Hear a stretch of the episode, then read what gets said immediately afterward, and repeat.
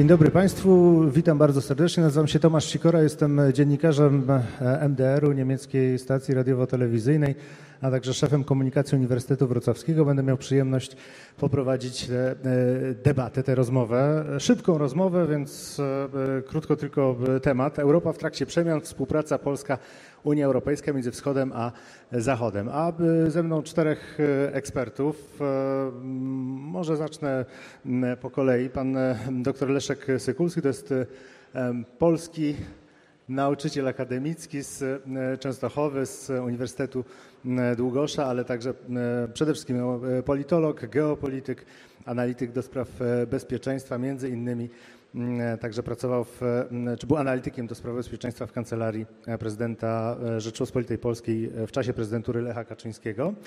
Marek Pasztetnik, prezes Zachodniej Izby Gospodarczej, członek Team Europe. To jest taka grupa zrzeszająca mm, ekspertów, najważniejszych ekspertów, którzy pracują dla Komisji Europejskiej Między innymi my, dziennikarze, jeśli chcemy dowiedzieć się czegoś na temat Europy, to zgłaszamy się do ekspertów i tę wiedzę e, otrzymujemy, ale także, także naukowcy na przykład współpracują. mm, z e, Team Europe. Wojciech Myślecki, honorowy profesor Uniwersytetu Przyrodniczego we Wrocławiu, znakomity ekspert. E, niektórzy mówią, że E, szara eminencja wielu, wielu rządów, ponieważ to jest rzeczywiście człowiek, którego mm, e, niezależnie od opcji politycznej e, politycy pytają o opinię, radzą się mm, ekspercko, także bardzo się cieszę, że pan Wojciech jest z nami. Działa działacz opozycji PRL-u, także to warto na pewno e, przypomnieć i podkreślać. I e, Laurynas Wajciunas to jest prezes Kolegium Europy Wschodniej, e, tutaj wrocławskiego think tanku, moglibyśmy myślę tak powiedzieć. Panowie, wsiadłem do samochodu i pierwsze co usłyszałem, sprawdzając dojazd tutaj, usłyszałem kieruj się na zachód. Chciałem zapytać, czy panów, panów zdaniem, gdybyśmy spróbowali pomyśleć o Polsce w Unii Europejskiej, czy ten komunikat powinien tak zabrzmieć? Kieruj się na zachód, czy może jakiś inny kierunek Polska powinna usłyszeć? Panie Marku, może od pana zacznę. Jako Zachodnia Izba Gospodarcza, a co?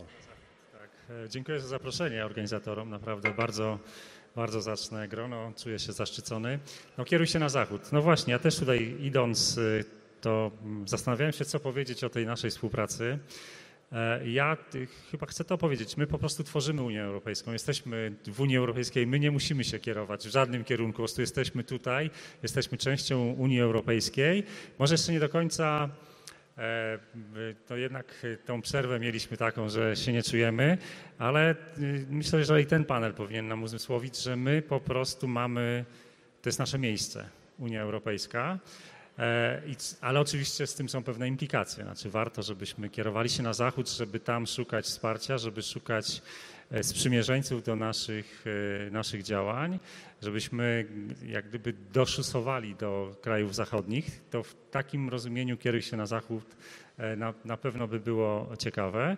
Ale tu pewnie i przewrotne pytanie pana redaktora, że my chyba nie powinniśmy się pozbawiać też tej roli osoby, jak gdyby państwa, które bardzo dobrze rozumie e, kraje na wschód od nas i powinniśmy być i tym łącznikiem, ale też ważnym i aktywnym graczem w tych rozgrywkach. Czyli Dzięki. zostań tu, gdzie jesteś, ale ewentualnie patrz też na wschód. To może rzeczywiście pytanie do Kolegium Europy Wschodniej. Na wschód czy na zachód? W którą stronę Polska powinna bardziej patrzeć albo szukać swoich e, szans, interesu, swojej roli, swojego znaczenia. Dzień dobry, dziękuję za zaproszenie. Tu chyba będę kolejny euroentuzjasta na tym panelu, bo uważam, że tak, mamy ogromne rzeczy do zaproponowania dla, dla Europy Wschodniej, ale jesteśmy, zachod, jesteśmy częścią Zachodu nieodłączną, nierozłączną i powinniśmy z tym już się w końcu pogodzić i starać się zbudować, zbudować taką platformę, e, zbudować taką Europę i być tak aktywnym e, graczem e, w Brukseli, czy we Frankfurcie, czy, czy w innych stolicach, aby czuć pełno, pełnowymiarowym, e, pełno, pełnym członkiem tej wspólnoty. Nie możemy, często jest ostatnio, możemy tak obserwować, że dyplomacja jest podporządkowana e, sprawom wewnętrznym, jak się obserwujemy, co się dzieje z, z ministerstwami spraw zagranicznych w wielu krajach, to wszystko przechodzi do takiego trybu zarządzania kryzysowego i, i może my jako Polska, tutaj mówię też po części jako obywatel litewski, no, bo uważam, że to też dotyczy zarówno Polski, jak i Litwy, że, że, że powinniśmy, powinniśmy wziąć aktywny udział i być częścią tej, tej wspólnoty europejskiej, bo tylko przez to możemy, mamy coś do zaproponowania naszym wschodnim sąsiadom, którzy, którzy tego oczekują i nawet e, to mówimy o przemianach. To, to jest, są dwie piosenki, które charakteryzują teraz protesty protesty, protesty na Białorusi. Z jednej strony to Pieremien zespołu Kino, a drugie to są mury przetłumaczone, mury Jacka Kaczmarskiego przetłumaczone na, na, na białoruski. I może nam się wydawać, że te peremieny zespołu rosyjskiego są, są jakimś tam tą drugą opcją dla krajów pomiędzy Polską a Rosją, ale tak naprawdę to jest też wszystko wpływ Zachodu i tylko przez to pokazujemy, jak estetycznie, pod względem wartości, jak zachęcający jest ten Zachód i Polska powinna po prostu wzmocnić swoją pozycję, pozycję w Unii Europejskiej, bo inaczej grozi nam fragment, po prostu podziały na małe fragmenty i będziemy takim, nic, nie będziemy się liczyć i każdy będzie większy mógł nas rozgrywać. Mhm. Ja trochę prowokacyjnie e, pytam o to, bo tak sobie wyobrażam, że kieruj się na zachód to jest dla nas e, wygodniejszy kierunek, natomiast więcej możemy ugrać kierując się na wschód, oczywiście będąc w Unii Europejskiej, natomiast będąc w jakiś sposób reprezentantem choćby interesów Białorusi czy Ukrainy, Ukrainy w Unii Europejskiej. Czy my w ogóle mamy na to szansę, panie Wojciechu? Może jednak też wypowiem się na kwestię Zachodu. Jeżeli chodzi cywilizacyjnie, jesteśmy Zachodem. Jeżeli chodzi o położenie polityczne i geograficzne. W jakimś sensie jesteśmy kresem zacho takiego zachodu, powiedzmy, łacińskiego. Nawet chyba to u Jasienicy było takie stwierdzenie, że do Piastowie wyznaczali rubież zachodu linią klasztorów benedyktyńskich, a Jagiellonowie wyznaczyli linią, czy później polityka jagiellońska linią kościołów barokowych. Linia kościołów barokowych wyznacza linię zachodu. Jeżeli chodzi o kierunki, bo takie pytanie było, mhm. leżymy na kierunku wschód-zachód. Teraz spróbujemy osłabić trochę tą negatywne, negatywy płynące z tego kierunku, bo też są pozytywy, e, linią północ-południe, linią równoważącą czy balansującą. Natomiast czy mamy się trzymać Zachodu? Nie ma in, innej możliwości, bo jesteśmy częścią Zachodu i nie mamy się, opcji innej nie ma de facto. Pytanie jest tylko, jak będziemy wpływać na, y, na ten Zachód, jaki Zachód mhm. będzie. I tutaj rzeczywiście kwestia przyszłości Unii Europejskiej jest bardzo ważna, a Unia Europejska jest też przesileniem, jak cały świat zresztą, i te stabilne elementy już zaczynają trzeszczeć w szwach, a co dopiero mówić o Unii, która została zaprojektowana zupełnie do innych celów i w innej sytuacji. I mm, teraz jeszcze na dodatek te oddziaływanie deglobalizacji e, uderzyło w jakimś sensie w tą koncepcję elit zachodnioeuropejskiej, starej Europy, federalizacji Europy, czyli skonsumowania no, pewnego faktu e, potraktowania państw nowej nowoeuropejskich, takich, które weszły do Unii Europejskiej, nowoeuropejskiej w sensie organizacji. I one zostały de facto gospodarczo skolonizowane. No więc to, ten, ta debata, ona sądzę, że będzie przedmiotem naszego dalszego tutaj, e, naszych występów. E, to jest dla Polski absolutnie kwestia fundamentu. Jeżeli Unia Europejska nie, nie okaże, że ma znacznie silniejsza jest niż w tej chwili widzimy, no to będą dla nas niesłychanie poważne problemy, no bo to jest jeszcze jakby dialog, jeszcze Ameryka. Tutaj w tym pierwszym pan, panelu wiele rzeczy istotnych powiedziano, między innymi, czy choćby tam kwestia zdominuje trend wynikający z obaw Stanów Zjednoczonych o utratę hegemonii, czyli ta niby tak oddziaływanie tej wizji pułapki Tukidydesa, czy pójdziemy raczej w kierunku, że Stany Zjednoczone nagle stracą tutaj zainteresowanie, bo to też jest możliwe, no i wtedy będzie rzeczywiście poważny problem właściwie, jak my ten cały Zachód jesteśmy w stanie utrzymać. Mhm. E, panie doktorze, e, Leszek Sykulski, mm,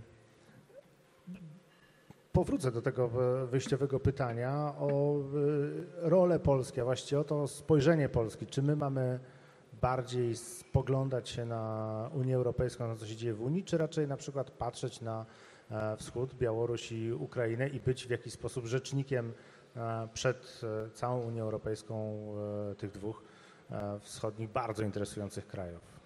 Dwie, dwie Halo? Y, dwie pierwsze kwestie, dwie najważniejsze kwestie. Pierwsza sprawa, stosunek Unii Europejskiej do Chin. I to jest jedna wielka niewiadoma dzisiaj. Tak naprawdę nie wiemy, jakie, jaką pozycję, jakie stanowisko Unia Europejska mm, zajmie względem, y, względem Chin, a to jest pytanie, na które musimy już sobie jakby dać odpowiedź w tym momencie, ponieważ widzimy te zakusy amerykańskie na to, aby hamować rozwój chociażby inicjatywy Xi Jinpinga jednego pasa, jednej drogi. Tutaj polecam bardzo ciekawą książkę pana profesora Bogdana Góralczyka, Wielki Renesans. Myślę, że to absolutnie lektura obowiązkowa dla, e, nie tylko dla ludzi e, geopolityki, ale także dla ludzi biznesu. To jest pierwsze pytanie. Drugie pytanie, w którą stronę Unia Europejska pójdzie? Czy my dzisiaj, jako kraj członkowski, opowiadamy się za Europą federalną, czy za Europą ojczyzn, jak było do tej pory? Natomiast moim zdaniem te, ten trend będzie narastał, czyli to dążenie do stworzenia jednego organizmu państwowego, sfederalizowanego właśnie, jeśli chodzi o Unię, o Unię Europejską. Pytanie, czy Polska powinna, jaką Polska powinna prowadzić politykę wschodnią, bo rozumiem, że pan redaktor tak, o to, o to tak. pyta. Uważam, że polityka prowadzona od roku 89 aż do dziś jest polityką nieskuteczną. Jest polityką nieskuteczną i to doskonale pokazał tak zwany kryzys krymski, czyli wprost aneksja Krymu, Półwyspu Krymskiego przez Federację Rosyjską w lutym 2014 roku i następnie y, wojna rosyjsko-ukraińska faktycznie, która się toczy na, na terytorium wschodniej Ukrainy, Donieck, Ługańsk. E, I, i, I tutaj pokazały rozmowy rozejmowe. Negocjatorem E, nie było państwo polskie. To jest bardzo dziwna sytuacja, że o sprawie e, rozejmu na Ukrainie rozmawiały Francja, rozmawiały Niemcy, rozmawia, rozmawiano w formacie normandzkim, a mediatorem był prezydent Aleksandr Łukaszenka. I rozmowy, zarówno Mińsk I, jak i Mińsk II, rozmowy rozejmowe toczyły się właśnie w stolicy Białorusi, a nie w stolicy Polski. Dla mnie jest to taki fundamentalny przykład nieefektywności polskiej polityki e, wschodniej. I warto jeszcze tylko tutaj mm, podkreślić, że chociażby Grupa Wyszehradzka pokazała wielki brak solidarności właśnie w 2014 roku. Pamiętamy wypowiedzi polityków Słow przepraszam, polityków słowackich, węgierskich czy, mm, czy czeskich, którzy wcale tak ostro nie potępiali Władimira Putina, a rok po aneksji Krymu powstała konkurencyjna do grupy, mm, do grupy wyszehradzkiej trójkąt sławkowski, tak zwany trójkąt sławkowski, więc widzimy, że nawet w ramach tworzonej od kilku lat inicjatywy Trójmorza względem polityki rosyjskiej, czy w stosunku do Rosji mamy rozbieżne, rozbieżne poglądy. Ja osobiście uważam, że i z punktu widzenia polskiego bezpieczeństwa, i z punktu widzenia polskiej gospodarki należy normalizować relacje z Rosją. Mhm. E... To w takim razie, nie, to dopytam jeszcze pana, to, ponieważ pan powiedział, że ta polska polityka od dobrych kilkunastu lat jest e, nieskuteczna, dał pan na to e, przykład, e, dlaczego pan to tak widzi. To Mogę co, podać drugi Nie, w porządku, w porządku. To by, by, przykład zostawmy, spójrzmy może w przyszłość. To co zrobić, żeby, żeby jednak, bo jakby sytuacja na Białorusi, jak widać, jest rozwojowa, tak to nazwijmy, mniej lub bardziej, e, co zrobić, żebyśmy my jednak byli w jakiś sposób obecni, bo to przecież jakby dotyczy, kwestia dotyczy nie, nie tylko naszego sąsiada, ale też być może poprzez e, polskie zaangażowanie w sprawy białoruskie, my, nasza rola w Unii Europejskiej może się zmienić. Co zrobić, żeby ta polityka się zmieniła in plus? Mówiąc bardzo skrótowo, y, doktryna Kwaśniewskiego, nie ma niepodległej Ukrainy, nie ma niepodległej Polski bez niepodległej Ukrainy, tak naprawdę spaliła na panewce. Pokazał to doskonale przykład Nord Stream, kiedy Polska starała się być adwokatem mm, interesów Ukrainy, w tym samym czasie Niemcy i Rosja wybudowały rurę po dnie Bałtyku. Czy Polska, dzisiaj mamy oczywiście bardzo wiele dyskusji na temat tego, czy możemy przy pomocy Stanów Zjednoczonych powstrzymać Nord Stream 2, ale nikt sobie nie zadaje pytanie, jak to się stało, że w pierwszej deklaracji dekadzie XXI wieku położono, y, wybudowano konstrukcję inżynierską niezwykle skomplikowaną, bardzo drogą po dnie Bałtyku, a nie wykorzystaliśmy, nie, w żaden sposób nie skonsumowaliśmy naszych bliskich relacji ze Stanami Zjednoczonymi. Ja tylko przypomnę, że w latach 2002-2005 na terytorium Polski istniało tajne więzienie CIA, wiemy, mamy na to do, do, dowody, które, i ten aspekt można było wykorzystać, aby naciskać na Stany Zjednoczone, aby z kolei y, tutaj oponowały przeciwko Nord Stream. Nie zrobiono tego. Moim zdaniem Nord Stream 2 zostanie, zostanie ukończone. Pan redaktor pyta, od czego zacząć. Ja powiem, że od fundamentów. A co jest fundamentem w państwie? Powinien być strategiczny dokument, taki jak Strategia Bezpieczeństwa Narodowego RP, podpisana 12 maja tego roku przez pana prezydenta Andrzeja Dudę. W całym tym kilkudziesięciostronicowym dokumencie nie ma ani jednego słowa o Białorusi. W ogóle słowo Białoruś nie pada w najważniejszym strategicznym dokumencie państwa polskiego. No to pytanie, jak, jak, my w ogóle widzimy swoje miejsce e, w tej części Europy, skoro nie zajmujemy żadnego zdania w najważniejszym dokumencie strategicznym. Zacznijmy od y, przyjęcia nowej strategii bezpieczeństwa narodowego, która będzie definiować nasze interesy. No, w tym dokumencie nawet nie ma pojęcia racji stanu, więc o czym w ogóle my mówimy? Bardzo proszę. Chciałbym odpowiedzieć, bo z jednej strony można skrytykować e, ten tok wydarzeń, co się zdarzyło na, na Ukrainie. Tak, aneksja Krymu, wojna na Donbasie. E, absolutnie. Natomiast co, co pan, pan Leszek tutaj przedstawił, moim zdaniem jest to, o czym mówiliśmy na początku, to jest słabość Polski w Unii Europejskiej. Tutaj, e, to, że nie było przy jednym stole, czy przy drugim, czy nie udało się zablokować pewnych decyzji na poziomie Unii Europejskiej, to nie wskazuje na to, że polityka wschodnia jest słaba. Ponieważ jeśli popatrzymy na poziom społeczny, obywatelski, jeśli wychodzimy z perspektywy lat 80., kiedy pomimo tego, że wszystkie te kraje były w jednym bloku, bloku wschodnim, to wymiana i intensywność kontaktów była bardzo słaba. Jesteśmy 30 lat później, znajomość społeczeństw oczywiście jest wiele do życzenia, natomiast wiedza, którą Polacy posiadają na temat Ukrainy, Ukraińcy posiadają na temat, na temat Polski, czy Białorusini, którzy migrują też do Polski, czy na Litwę, czy Litwini z Polakami, którzy to, tworzą teraz lepszy lub gorszy sojusz strategiczny, to wszystko pokazuje, że generalny kierunek jest pozytywny. Ja bym z perspektywy społeczeństwa obywatelskiego bardzo stanowczo uważam, że polityka tak gramy w jednej, w jednej, w jednej, w jednej ekipie z wieloma krajami i w Unii Europejskiej. Niektóre kraje może nie grają tak, jakbyśmy chcieli, natomiast na tym to polega. Na tym polega na poszukiwaniu dialogu i współpracy. Więc nie byłoby moim zdaniem też takiego zasilania polskiej gospodarki przez pracowników ze wschodu, tak zwanego z,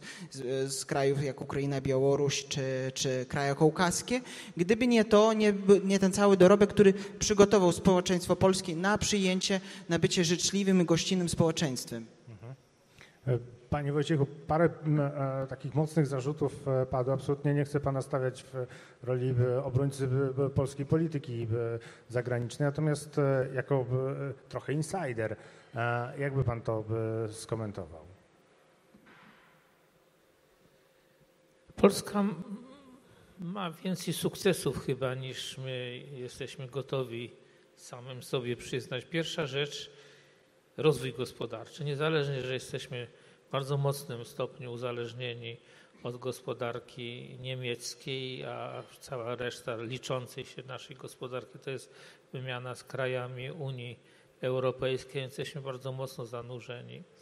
Mnie kiedyś studenci zapytali na wykładzie właściwie, no, jak zdefiniować polską politykę w stosunku do Niemiec. Ja mówię, Niemcy zdefiniowały ją.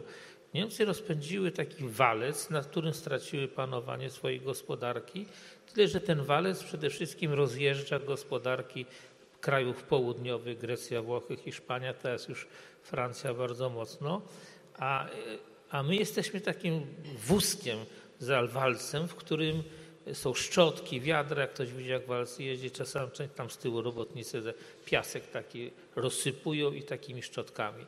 Z tym, że 100 razy lepiej być wózkiem ze szczotkami z tyłu walca niż Mercedesem z przodu walca, bo stanie się plackiem niedługo. Więc my musimy ciągnąć się z tym walcem niemieckim, bo na, dla nas to jest wielki interes. No nie, możemy być powiedzmy niezadowoleni z marży, którą mamy, możemy być niezadowoleni z tego poziomu, w którym my jesteśmy, jeżeli chodzi o stopień finalnych produktów, ale to, to w każdym razie zapewniło przez dłuższy czas bardzo przyzwoity, być może najlepszy okres gospodarczy po Jagiellonach e, tutaj e, w Polsce. Dlaczego my jesteśmy nieobecni? Ja uważam, że to świetnie, że nas nie było w tym całym porozumieniu e, mińskim, no bo pytam się, a co, jaki sukces tego porozumienia był? Jaki? Żaden. Nic. No po co chodzić do zupełnie śmiesznego, groteskowego e, rozjemcy? Może gdybyśmy byli, to byłby Nie, sukces. dlaczego? Ale tu pan doktor chyba naj, najmądrzejsze rzeczy, tak powiem, zauważył, która jest szczegółowa. Czy Nie, to pan chyba. Że to było u Łukaszenki. No oczywiście, że było, bo tak, ten duet Niemcy-Francja w ogóle uważały, że nie mają żadnej możliwości niczego tam, żadnego rozjemstwa robić. No to Rosja wyznaczyła, że formalnie rozjemcą będzie Łukaszenko. No, ponieważ politycy rosy, rosyjscy mają takie specyficzne e, poczucie humoru, no to już dali do zrozumienia, że tu głównym moderatorem jest Łukaszenko. No, nawet się śmiać już nie można z tego. Jest całe szczęście, że nie byliśmy. Gdyby Polska była, to musieliby po prostu poważnie zdefiniować swoje zaangażowanie. A Europa jest krajem kupców. Unia Europejska jest zrzeszeniem kupców, którzy po prostu chcą zarobić. Więc jeżeli można zarobić na Polsce, to zarobią, ale dać im zarobić w Polsce, to niech się sama zarabia. Niech potrafi ich powiedzmy tak poustawiać, żeby, żebyśmy mieli, zrobili wspólny biznes. Stany Zjednoczone są jednak krajem, który się przyzwyczaił do hegemonii, y, bardzo, że tak powiem, szybko to zdobył, bo od końca XIX wieku do, do hegemonii po II wojnie światowej to było pół wieku tylko, to jest błyskawiczny ten. Więc y, Stany Zjednoczone, jak powiedziałam, no, jest bardzo no, ciekawym sojusznikiem, bo na razie rozgrywa jakąś pośrednią grę. Dla Europy problemem nie, nawet nie są Niemcy, tylko ich gospodarka i problemem jest Rosja. My nie zdefiniujemy swojej pozycji w Europie, póki Europa nie zdefiniuje swojej pozycji w stosunku do Rosji i pośrednio Chin.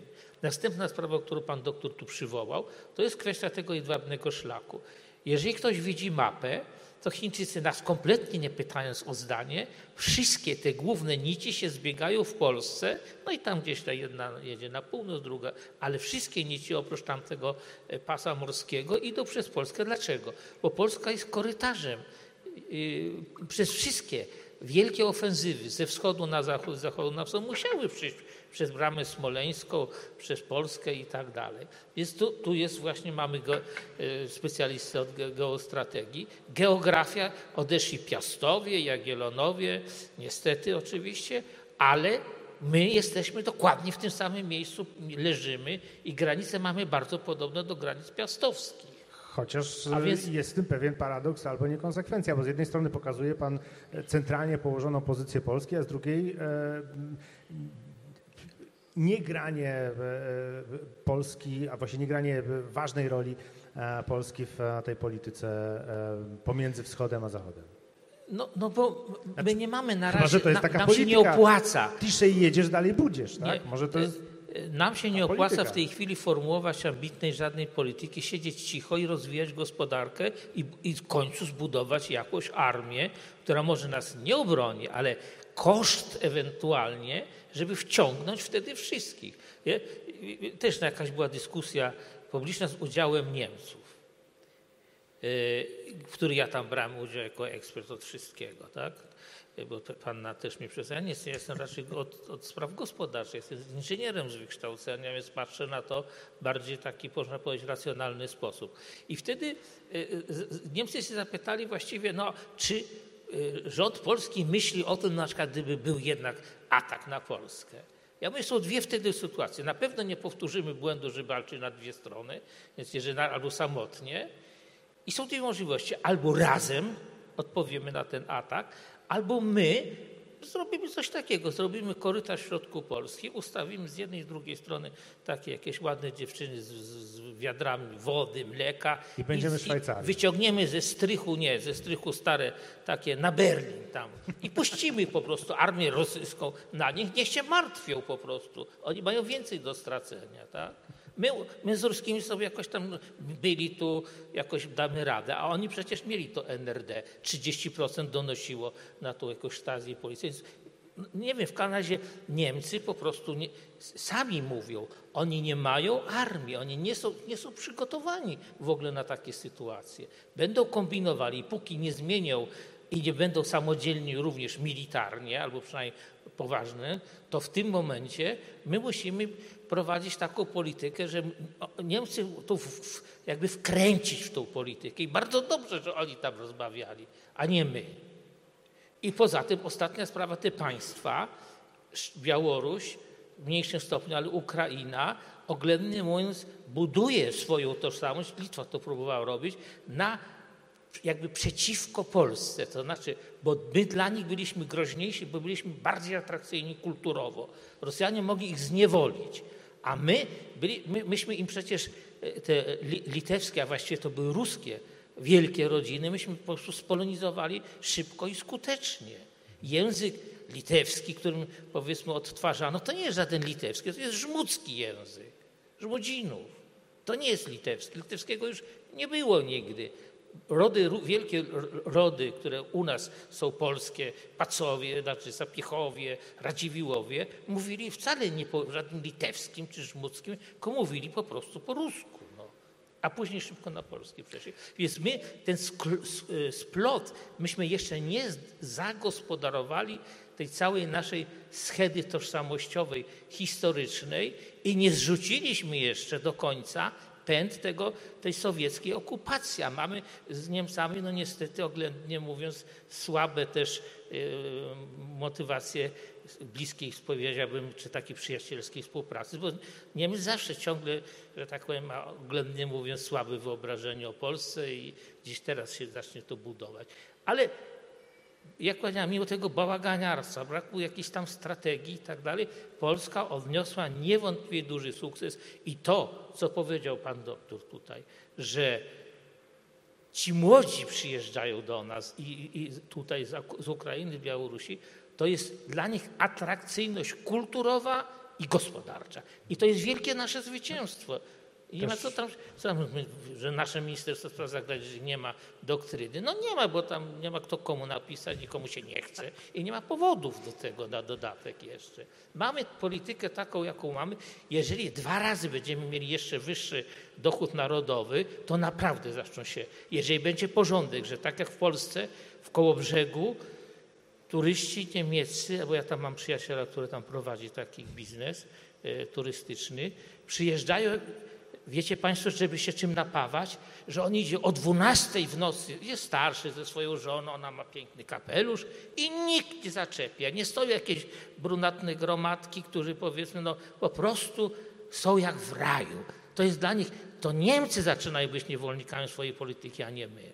My sobie i tak damy radę, bo daliśmy sobie radę z komuną, to ze wszystkim, też, z Unią Europejską też sobie damy radę. E... o proszę. Pytanie, czy tą Unię w takim razie wykorzystujemy.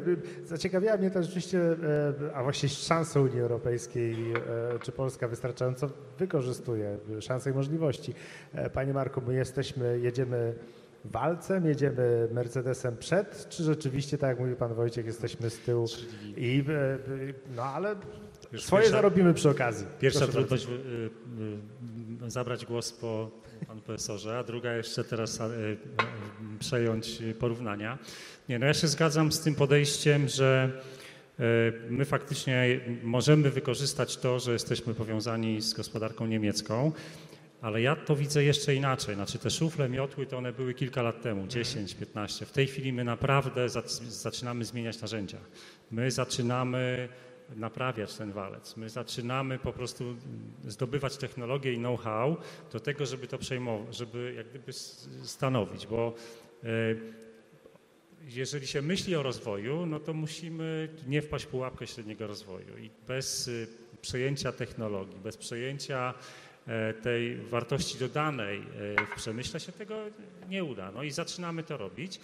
I to nie jest kwestia ostatnich lat, to jest właśnie nasze doświadczenie, żeby to pamiętać, że ta ciągłość pozwoliła, że jak przyjeżdża do nas ktoś z Ukrainy czy z, Białorusi, to on w nas widzi Europę Zachodnią, nasz sposób życia, standard życia, podejście do, do, do, Czasami w tych urzędach różnie bywa, ale to dalej jest nie, o niebo lepiej niż u, u, niż u nich.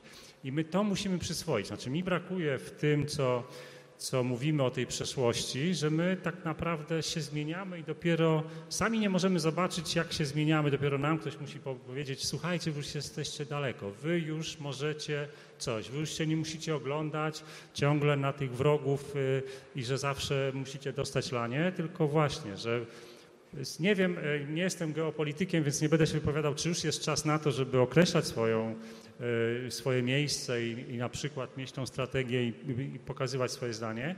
Natomiast wiem na pewno, że szukanie y, stronników w Unii Europejskiej, traktowanie się, że my, nie, że my nie walczymy z Unią Europejską, bo my jesteśmy, czy nie walczymy sami ze sobą. Jesteśmy w Unii Europejskiej, która, świetne porównanie, Unia Europejska to jest tak naprawdę Unia kupców.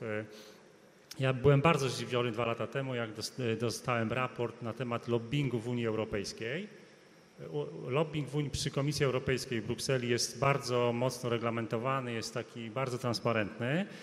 I słuchajcie, okazało się, że dwa lata temu środki wydane przez korporacje i jak gdyby biznes europejski na lobbying przekroczył środki wydawane na lobbying w Stanach Zjednoczonych. To dla mnie było w ogóle jakaś sytuacja, że my, nam się wydaje, że w Stanach jest lobbying i nic więcej, że tam miliardy po prostu się wydaje na polityków, a y, to, jest, to pokazuje, że jesteśmy, Unia Europejska jest właśnie takim miejscem kupców. I teraz, jeżeli to wiemy, to powinniśmy zrobić wszystko, żeby tam po prostu grać jak kupiec, żeby po prostu szukać y, e, partnerów do naszych działań, e, e, określić, gdzie możemy coś zrobić, jak, jak ochronić nasz polski biznes. Tutaj przywołujemy te Niemcy, bo one są też dobrym przykładem, a na przykład Niemcy, jak chcą wejść na nowy rynek, to uruchamiają całą, całą machinę państwa, całą. Po prostu to jest nie do wiary, jak Niemcy są zorganizowani przez to, żeby, żeby pomóc swojemu przedsiębiorcy e, wejść na obce rynki, zdobyć jak gdyby kolejne, e, kolejne rynki po prostu zbytu. Z Nord Stream, oczywiście politycznie Nord Stream 2 jest takie, ale jak się zna Niemcy, to tam politycy są, politycy są już za słabi na to, żeby czasami się przeciwstawić takim lobby gospodarczym. I, i tutaj, a jednak no, interes niemiecki w Nord Stream, Nord Stream 2 jako interes biznesowy jest olbrzymi po prostu, więc, więc nie, nie byłbym takim, że tylko polityka zdecydowała, że, że ten Nord Stream 2 się, się właściwie toczy i on jest budowany i że właściwie tam jest bardzo duża e, grupa nacisku, żeby, żeby to uruchomić. I E, przed nami w panelu był e, pan Krzysztof Domarecki, który e, ma takie bardzo ciekawe mm, i swoje przemyślenia i doświadczenia. My nie, my nie, nam się nie uda stworzyć takich wielkich korporacji europejskich czy amerykańskich, ale możemy świetnie być w takim średnim biznesie europejskim. Możemy być. Jesteśmy bardzo kreatywni, potrafimy być uniwersalni, mobilni i na kryzys taki, jak, jak są kryzysy, to my najszybciej, najłatwiej odpowiadamy. Zresztą to, co się dzieje teraz w kraju, to też pokazuje, że COVID jest, ale my dalej funkcjonujemy, jesteśmy, działamy właściwie, no, bo tacy jesteśmy po prostu, bierzemy się po cichu i po swojemu to robimy i wykorzystać tą szansę i w tej takiej strategii wykorzystanie Unii to jest znalezienie swoich przewag. W poprzedniej Komisji Europejskiej Polska toczyła taką walkę na przykład z komisarz do spraw handlu Dunką, która e, przeciwstawiała się naszemu e, Fakro, ale za to wspierała Velux. I to naprawdę to są takie rzeczy, że dochodzi później tak naprawdę do tego, że ktoś ma obywatelstwo i gdzieś na końcu będzie działał i tego się nie mamy bać. Mamy po prostu pragmatycznie szukać partnerów, wykorzystywać tą Unię po to, żebyśmy się rozwijali, żebyśmy byli coraz bardziej e, jak gdyby samodzielni i coraz bardziej e, podmiotem e, na tym, na tym rynku. Choć będąc adwokatem diabła, można zapytać, czy w tej pragmatyczności się nie zapominamy, no bo jak są ważne interesy Niemiec, czyli Nord Stream 2, to oni go po prostu budują, nie patrząc specjalnie na nas. Panie Leszku. Ja myślę, że, Szanowni Państwo, po pierwsze interesy interesy, interesy, jeszcze raz interesy, nie ideologia. Na ideologii wychodzimy bardzo źle. E, spójrzmy, jeżeli spojrzymy na historię, na całą historię Polski, zobaczymy, to jest truizm oczywiście to, co powiem, że Polska najlepiej się rozwijała wtedy, kiedy nie angażowała się w żadne konflikty i na naszym terytorium nie było żadnych konfliktów, czy też nie było obcych wojsk, mówiąc tak e, przenośnie. Ja uważam, że to, że Polska jest w Unii Europejskiej nie znaczy, że potrafi efektywnie to wykorzystywać w zakresie polityki wschodniej i od 2008 roku obserwujemy to doskonale na przykładzie Partnerstwa Wschodniego, tego wielkiego programu, który obok inicjatywy dla Śródziemnomorza, tego francuskiego pro, projektu miał być taką forpocztą. Mieliśmy właśnie być takim, takim, takim wielkim adwokatem interesów państw wschodnich w Unii Europejskiej. Jak to się skończyło? Myślę, że to, to, Państwo doskonale wiecie, jest to projekt biurokratyczny, nie mający tak naprawdę większego, większego znaczenia. Ja osobiście uważam, że Polska popełniła ogromny błąd od 1994 roku, nie prowadząc interesów z Białorusią w taki sposób, w jaki powinna. Ledwie 400 polskich A przedsiębiorstw, mogła? oczywiście, że mogła. E, zwyciężyła ideologia, chęć izolowania Aleksandra Łukaszenki i odpowiedźmy, odpowiedzmy sobie na pytanie, do czego ta polityka ostatnich 26 lat doprowadziła. Moim zdaniem wepchnęła Łukaszenkę jeszcze bardziej w objęcia Moskwy. Po prostu, e, jeżeli dzisiaj widzimy, że eksport białoruski szedł przez litewską Kłajpedę, a po ostatnich wydarzeniach, no, w których Polska, no, trudno, trudno nie zauważyć, że miała swój, e, swój udział w tych protestach na Białorusi, Łukaszenka decyduje się na przeniesienie te, tranzytu z Białorusi przez rosyjską usługę, tak, nowy rosyjski port na, na zachód od Sankt Petersburga, no to jeszcze pokazuje, że jeszcze bardziej wpychamy Łukaszenkę tą polityką bez alternatywności. Moim zdaniem po powinny de decydować jak najbardziej interesy, nie ideologia. Nie ideologia. E, nie geopolityka. Polska nie, nie, ma takiego potencjału, żeby budować pod swoją egidą blok geopolityczny. Ja wiem, że są modne takie koncepcje Międzymorza, Trójmorza niedawno i tak dalej, ale spójrzmy, jaka jest geneza Trójmorza, inicjatywy Trójmorza. E, przecież jeżeli posłuchamy takich analityków, takich e, badaczy w miarę wpływowych, można powiedzieć, jak dr George Friedman, znana postać, autor książki między innymi Następne 100 lat, który opowiada, że Polska będzie mocarstwem za 100 lat, e, to zobaczymy w jego wypowiedź z 2016 roku w Chicagowskiej Radzie Spraw Globalnych, gdzie wprost mówi, że Stanom Zjednoczonym potrzebny jest, cytuję, kordon sanitarny między Niemcami a Rosją. I teraz pytanie jest podstawowe, fundamentalne. Czy Polska, angażując się w taki projekt, przyjmując na siebie rolę kordonu sanitarnego między Niemcami a Rosją gwarantuje sobie, zwiększa swoje bezpieczeństwo, czy obniża? No, i? no, no moim zdaniem obniża. Y, Polska powinna angażować się w inicjatywy geoekonomiczne przede wszystkim. Mamy wszystkie, ale to podkreślam, absolutnie wszystkie atuty, aby korzystać z dywidendy geograficznej. To jest takie pojęcie w geopolityce, które polega na tym, jest, że geografia może być mnożnikiem siły. Polska leży oczywiście na najważniejszych szlakach, na jednych z najważniejszych szlakach handlowych w Eurazji w naszym dobrze pojętym interesie jest integracja infrastrukturalna, ekonomiczna e, tego wielkiego kontynentu i to rozwój zarówno nowego jedwabnego szlaku, jak i bursztynowego szlaku, czyli osi wschód-zachód i północ-południe. Natomiast angażowanie się w jakieś projekty e, polityczne, e, branie na siebie roli kordonu sanitarnego, moim zdaniem może się skończyć tragicznie. Okej. Okay. Przyznam, że brzmi to trochę dla mnie cynicznie, ale jakby w porządku. E, podejrzewam, że podobnie e, dla e, Kolegium Europy Wschodniej, zwłaszcza, że pan, panie Laurynasie, mówił sporo o wartościach właśnie, flaga Białorusi wpięta w klapę i że powinniśmy być jednak takim rzecznikiem w Europie białoruskich nie tyle interesów, co w ogóle Białorusinów jako, jako narodu i tamtejszych jakby wprowadzania kolejnych żmudnego wprowadzania kolejnych elementów demokratyzacji życia. Nie, niekoniecznie bym się zgodził z tym, że musimy być rzecznikiem, bo aby być rzecznikiem, to lepiej, że ta osoba, którą przedstawiamy, zwraca się do nas z taką prośbą. Więc jak nikt do nas się nie zwrócił z taką prośbą, to nie musimy. Natomiast podnosić te tematy i działać życzliwie na podstawie wartości na pewno, na pewno powinniśmy pytanie jest proste. Tak, możemy, możemy udawać, możemy robić e, interesy, które są pozbawione wartości. Możemy tak to przedstawić. Natomiast wartości też tak mogą być naszym, naszym, naszym interesem. Jeśli chcemy jakoś skleić Unię, oczywiście każdy, możemy być bardzo konkurencyjnym blokiem, możemy współpracować, możemy konkurować między sobą, możemy tworzyć samochody e, elektryczne, czy zdobywać kosmos i tak dalej. Natomiast nie będziemy, nie będziemy E, całością i nie będziemy, to jest moim zdaniem bardzo, zabrzmi to banalnie, ale jak jesteśmy razem, to możemy, możemy osiągnąć więcej i to pokazuje, po- pokazuje obecna sytuacja, jak jesteśmy na takim świecie, w którym już nie ma dwóch mocarstw. Są Chiny, są Stany Zjednoczone, są, są mniejsze kraje, ale też w miarę potęż, e, silne. Więc jedynym, jedyną rzeczą, która może nas spajać, to są wartości. I też jak to definiujemy, i to jest jedyny sposób, moim zdaniem, jak możemy w tej chwili przekonać się sami do Unii i też przekonać Unię do spraw, do, do tego wszystkiego, co się dzieje za, za wschodnią granicą. E, Nie zgadzam się z takimi, z, z takimi twierdzeniami, że to są, te są Partnerstwo Wschodnie czy, czy Trójmorze nie są, nie, nie są jakimiś, e, to są jakieś nieudane projekty. E, Partnerstwo Wschodnie to jest próba Polski działania w ramach Unii Europejskiej. Nie ma za bardzo, nie, nie, nie, nie ma za dużo polskich inicjatyw, których w ogóle można się pochwalić, czy nawet skrytykować jakichkolwiek inicjatyw, które byłyby wspólne na poziomie europejskim.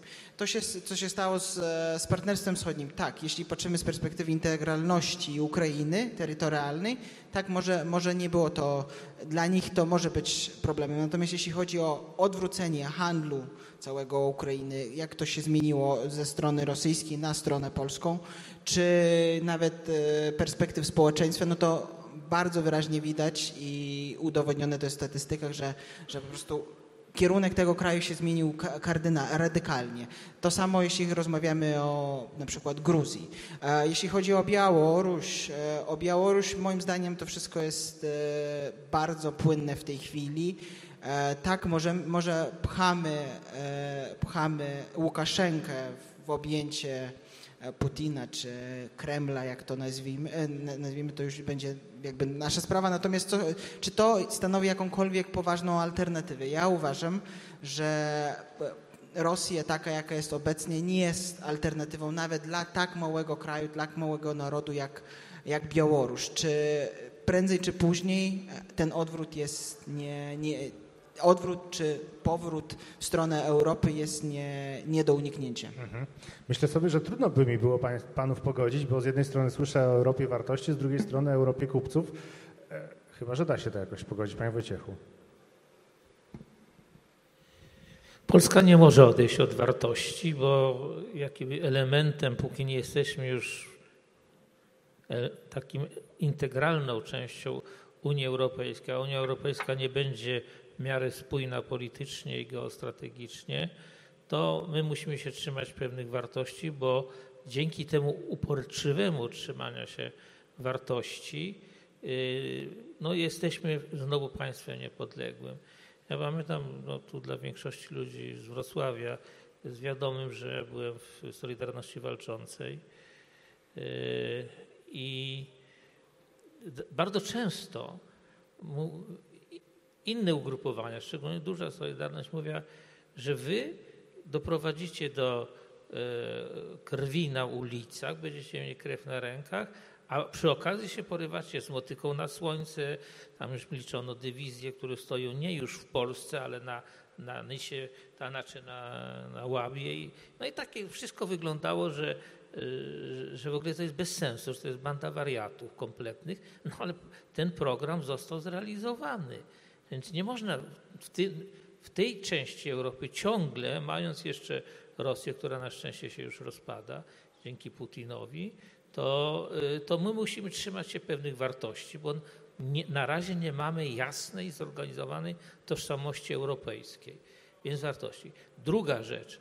y, Pan doktor jest y, bardzo z nas wszystkich chyba najlepiej potrafi przeliczyć geografię na, na rentę geograficzną, ciągi i tak dalej. Natomiast proszę zwrócić uwagę, że powiedzenie, że my pchamy Łusz- Łukaszenkę w- ten, y, w ręce Putina.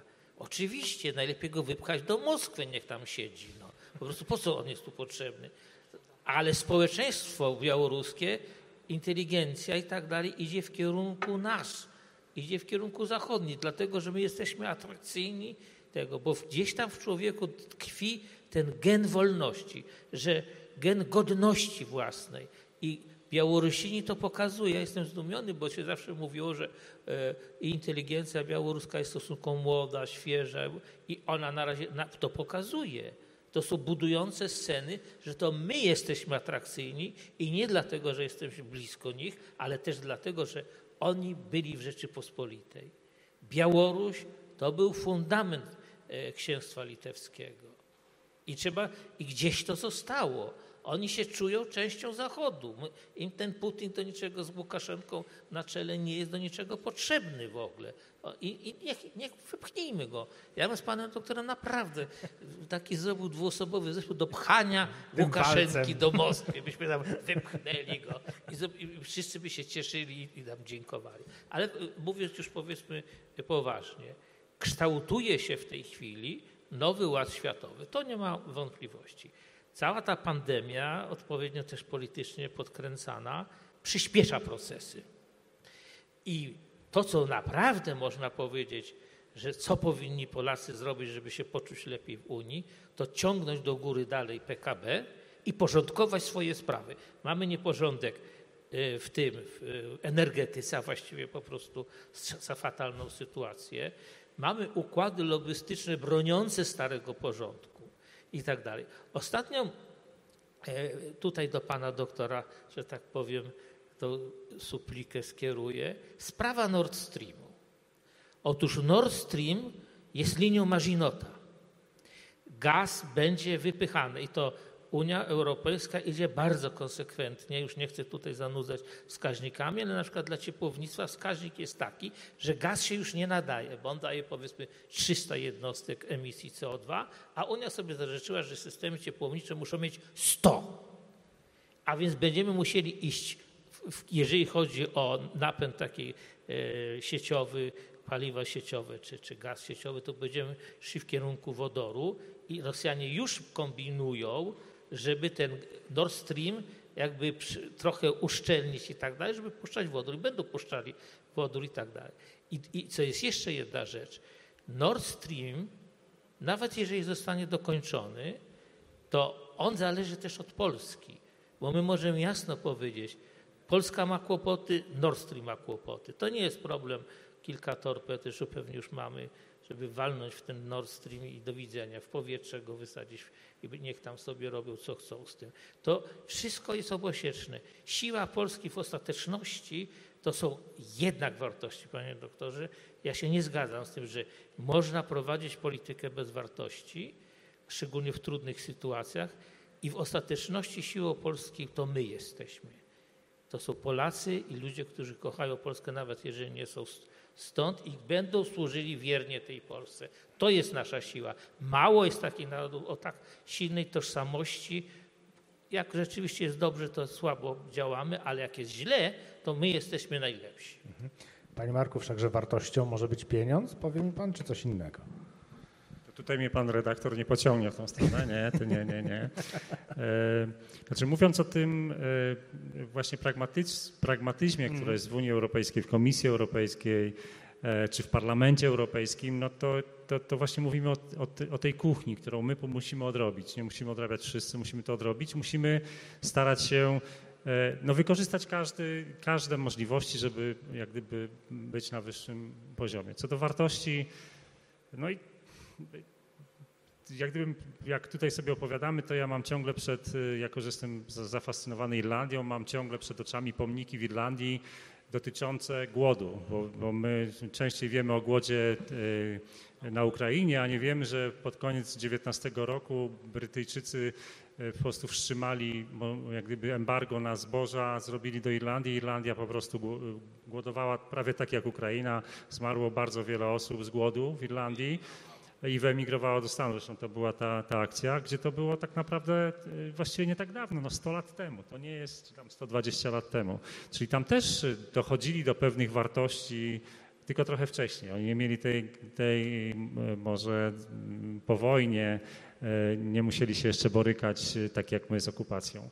I jak się na to z takiej perspektywy spojrzy, to dochodzenie do takich wartości musi się jednak opierać i to, co zrobiła Europa Zachodnia, opierała to na dobrobycie.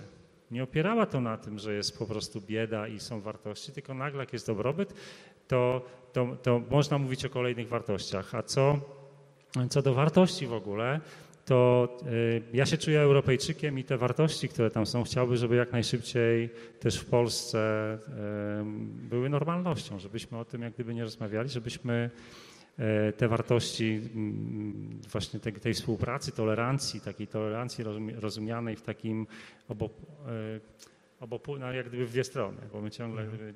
mieszamy te pojęcia, a to tak naprawdę tolerancja to polega na tym, nie, zresztą, mm, tutaj są od wykładów, są, przepraszam, widzicie jak to wciąga, od wykładów ktoś inny i e, tak naprawdę to będzie taka trwałość, którą stworzymy, kiedy wyzbędziemy się swoich domanów, wtedy, kiedy będziemy zasobni, to będziemy mieli swoje wartości. Nasz czas prawie się skończył, więc panie Leszku, Bardzo proszę o jakieś takie podsumowanie. Józef Piłsudski powiedział, sztuką rządzenia Polakami jest wzbudzanie odpowiednich nastrojów. O wartościach możemy bardzo dużo mówić i to pięknie oczywiście e, s- brzmi i każdy oczywiście jest tutaj bardzo zadowolony, natomiast pamiętajmy, że w historii rządzi układ siły i interesów i to siła i interesy będą decydowały i decydują o kształcie nowego ładu światowego. Adwocem jeszcze pana, y, tutaj do pana profesora, a propos tego rozpadu Rosji, ja pamiętam na początku lat 90. obecny ambasador Polski w Chińskiej Republice Ludowej, pan Wojciech Zajączkowski, wydał książkę. Wydał, y, nakładem Ośrodka Studiów Wschodnich ukazała się książka, początek lat 90. pod tytułem Czy Rosja przetrwa do roku 2000? Myślę, że to starczy za komentarz. E, Panowie, bardzo dziękuję za, za tą rozmowę.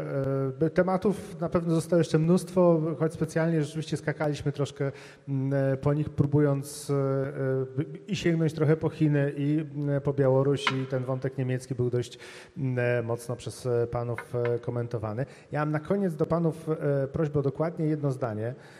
To jedno zdanie, proszę sobie wyobrazić, że mamy 2024 rok, Mamy e, Bild Zeitung, czyli e, niemiecki tabloid.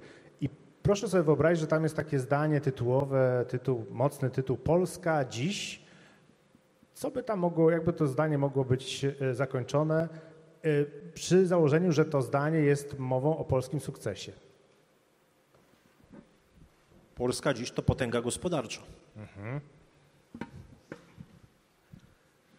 Polska dziś osiągnęła 90% PKB Niemiec. O, to przyspieszymy. Polska dziś naszym najważniejszym partnerem gospodarczym.